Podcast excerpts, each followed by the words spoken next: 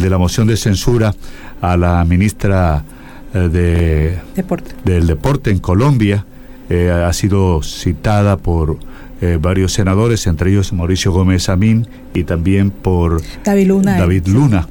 el gobierno nacional debe responderle al Congreso, dice Mauricio Gómez en su cuenta de X por lo negligente que fueron en torno a la realización de los Juegos Panamericanos.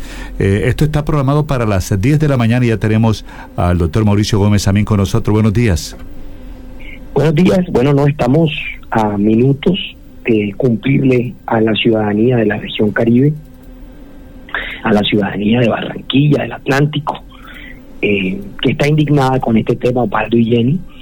Estamos a pocos minutos de revelar los números y las cifras del daño irreparable que le hace el gobierno de Petro a la región Caribe y al país, habiendo eh, dejar eh, perder estos juegos. Eh, dejaron que se les salieran los juegos de las manos eh, por ignorancia, por negligencia, por falta de gestión. todo un país se perdió de una oportunidad muy importante. Eran los segundos juegos, son los segundos juegos más importantes después de los Olímpicos. Y mire cómo celebraron en Cali ayer la COP16, que no se acerca a lo importante que eran los Juegos Panamericanos. Celebraron eso como si hubieran ganado un mundial. ¿Por qué? Porque es la oportunidad de mostrar una ciudad, de mostrar un departamento, de mostrar un país. Es una vitrina de turismo enorme. El campo eh, y nosotros y nosotros en cambio, teniendo los juegos en las manos, incumplimos un contrato, eh, y cuando digo nosotros, digo el Estado de Colombia, eh, le incumplimos la palabra a más de 40 países que integran Panam, y hoy eh, ya pues perdimos la posibilidad de albergar los juegos. Este debate es sentar un precedente para que los ministros del gobierno de Petro entiendan quien que quien atropella una región como lo hizo la ministra Astrid Rodríguez, quien atropella a una ciudad como Barranquilla, pues tiene que pagar unas consecuencias políticas. Ahora, senador, por ejemplo, hay varias inquietudes. Es la ministra Astrid Rodríguez se hace a un lado, me imagino, también uno de los de, estos temas es para, para no ir al Congreso y recibir todo lo que va a recibir en cuanto a, las pruebas, como usted dice, que lo tienen. ¿Qué pasa con esta moción? ¿Qué va a pasar? Si, qué, ¿Qué efectos va a tener? Y además de esto, ya ustedes me imagino que van a presentar esos datos ese dinero para la alcaldía de Barranquilla, para el distrito de Barranquilla, no son recuperables? Bueno, sobre el primer tema, el efecto es, es un mensaje político. Por supuesto que jurídico, pues ya no tiene ningún efecto porque la ministra ya no está en el, en el cargo, pero es un mensaje que se le manda al gobierno nacional. Es decir, el, el Senado no está contento con lo que pasó. El país no está contento con lo que pasó.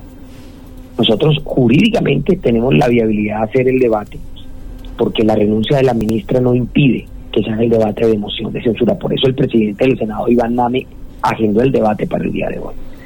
Pero más que un efecto jurídico en la renuncia de la ministra, que era lo que queríamos nosotros, que se fuera del cargo porque no estaba eh, calificada para ser ministra, lo demostró, le quedaron los juegos grandes y le quedó el Ministerio del Deporte grande eh, nosotros lo que queremos mandarles un mensaje a los otros ministros para que cumplan, para que ejecuten, para que cumplan con su rol de ministros y de coequiperos del presidente de la República y que lleven bienestar y calidad de vida a los colombianos. Eso es lo que nosotros queremos hacer. Pero por supuesto sobre el segundo tema eh, de los recursos, yo tengo entendido que el alcalde de Barranquilla tiene ya un equipo jurídico que está trabajando eh, con el gobierno nacional eh, eh, para recuperar esa plata porque el detrimento patrimonial sería inmenso si eso no sucede. Leíamos un Twitter de Mauricio Gómez Samín ayer donde dice, ojalá Carnavales dé explicaciones, esto cambiando de tema, explicaciones rápidas ante esta incógnita. Los eventos culturales son de la gente y para la gente, no un negocio para beneficiar a terceros. Eh, ¿A qué se refiere, senador? En Barranquilla se volvió imposible ir a la coronación y compra una boleta eh, eh, a la coronación de la de la reina, llega a 800 mil pesos, a un millón de pesos. ¿Eso qué es?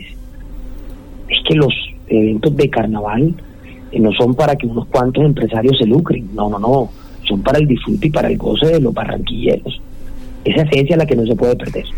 Entonces yo sí creo que la doctora Sandra Gómez tiene que dar unas explicaciones, tiene que responderle a la ciudadanía, porque en otras ocasiones no se llegó nunca a una boleta tan costosa como ahora.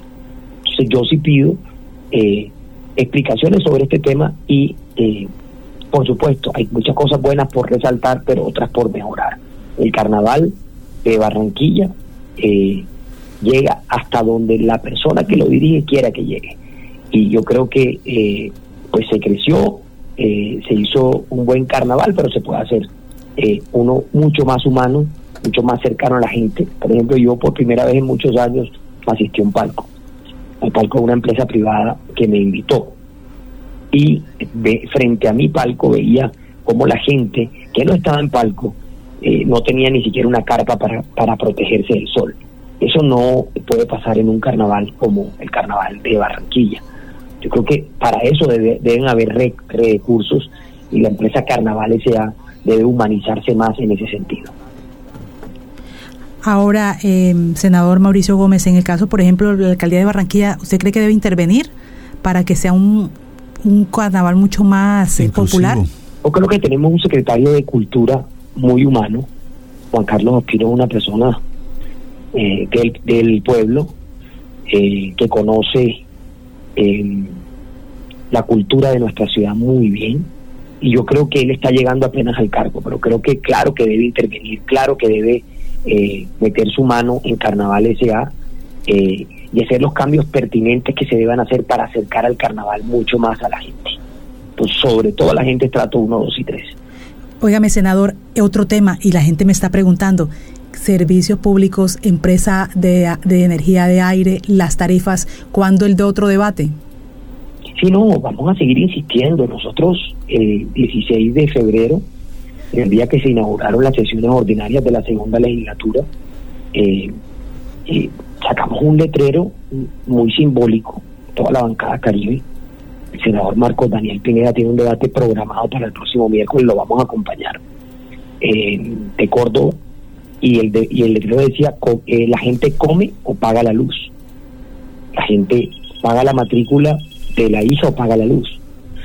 O, o del hijo o sea aquí se volvió ya un tema eh, de, de imposibilidad monetaria, o sea, la gente no tiene, Jenny, cómo pagar la luz. Realmente, una gente del estrato 1-2 que le llega en 400 mil pesos la factura de luz por el kilovatio en 1131, realmente no tiene cómo pagar, es imposible para ellos meterse la mano al bolsillo, así lo quieran hacer y pagar. Pero para un estrato 6, eh, la luz llega en 4, 5, 6 millones de pesos. Ya estamos hablando de cosas manejables, estamos manejando eh, tarifas imposibles, eh, donde la gente eh, en, la, en la costa caribe lo que está pidiendo es una solución de fondo. Yo le hago un llamado al presidente de la República. Esto fue una promesa de campaña de él, al director de la UMA, al ministro de Minas. Si ningún gobierno ha, ha, sido capaz de solucionar esto, yo sí le pido al, presidente Petro, mm, que es un hombre social, que se ponga la mano en el corazón y que de una vez por todas solucione esto. Bueno, al senador Mauricio Gómez, aquí la gente me está preguntando es esto, que cómo se hace para modificar todo lo que hay. Es que es difícil, es fuerte. y pasa un gobierno y pasa otro. Y, la, y queda exactamente. Y no, no, no hay ningún cambio y siempre perjudicando. Quiero, quiero, aprovechar y tocarles un último tema, si me lo permite. Y el tema de la valorización de la vía ah. Barranquilla-Cartagena. Esa es la locura más grande que yo he visto en los últimos años. Además de que nos tienen clavados con el peaje papiros, que no lo han desmontado. Ahora además nos van a clavar una valorización de una vía inconclusa que ha debido acabarse hace muchos años. Yo le pido al gobierno nacional no afectar más el bolsillo de la gente en la costa caribe. Al contrario, reivindiquen con obras y con hechos a una región que está esperando este gobierno mucho.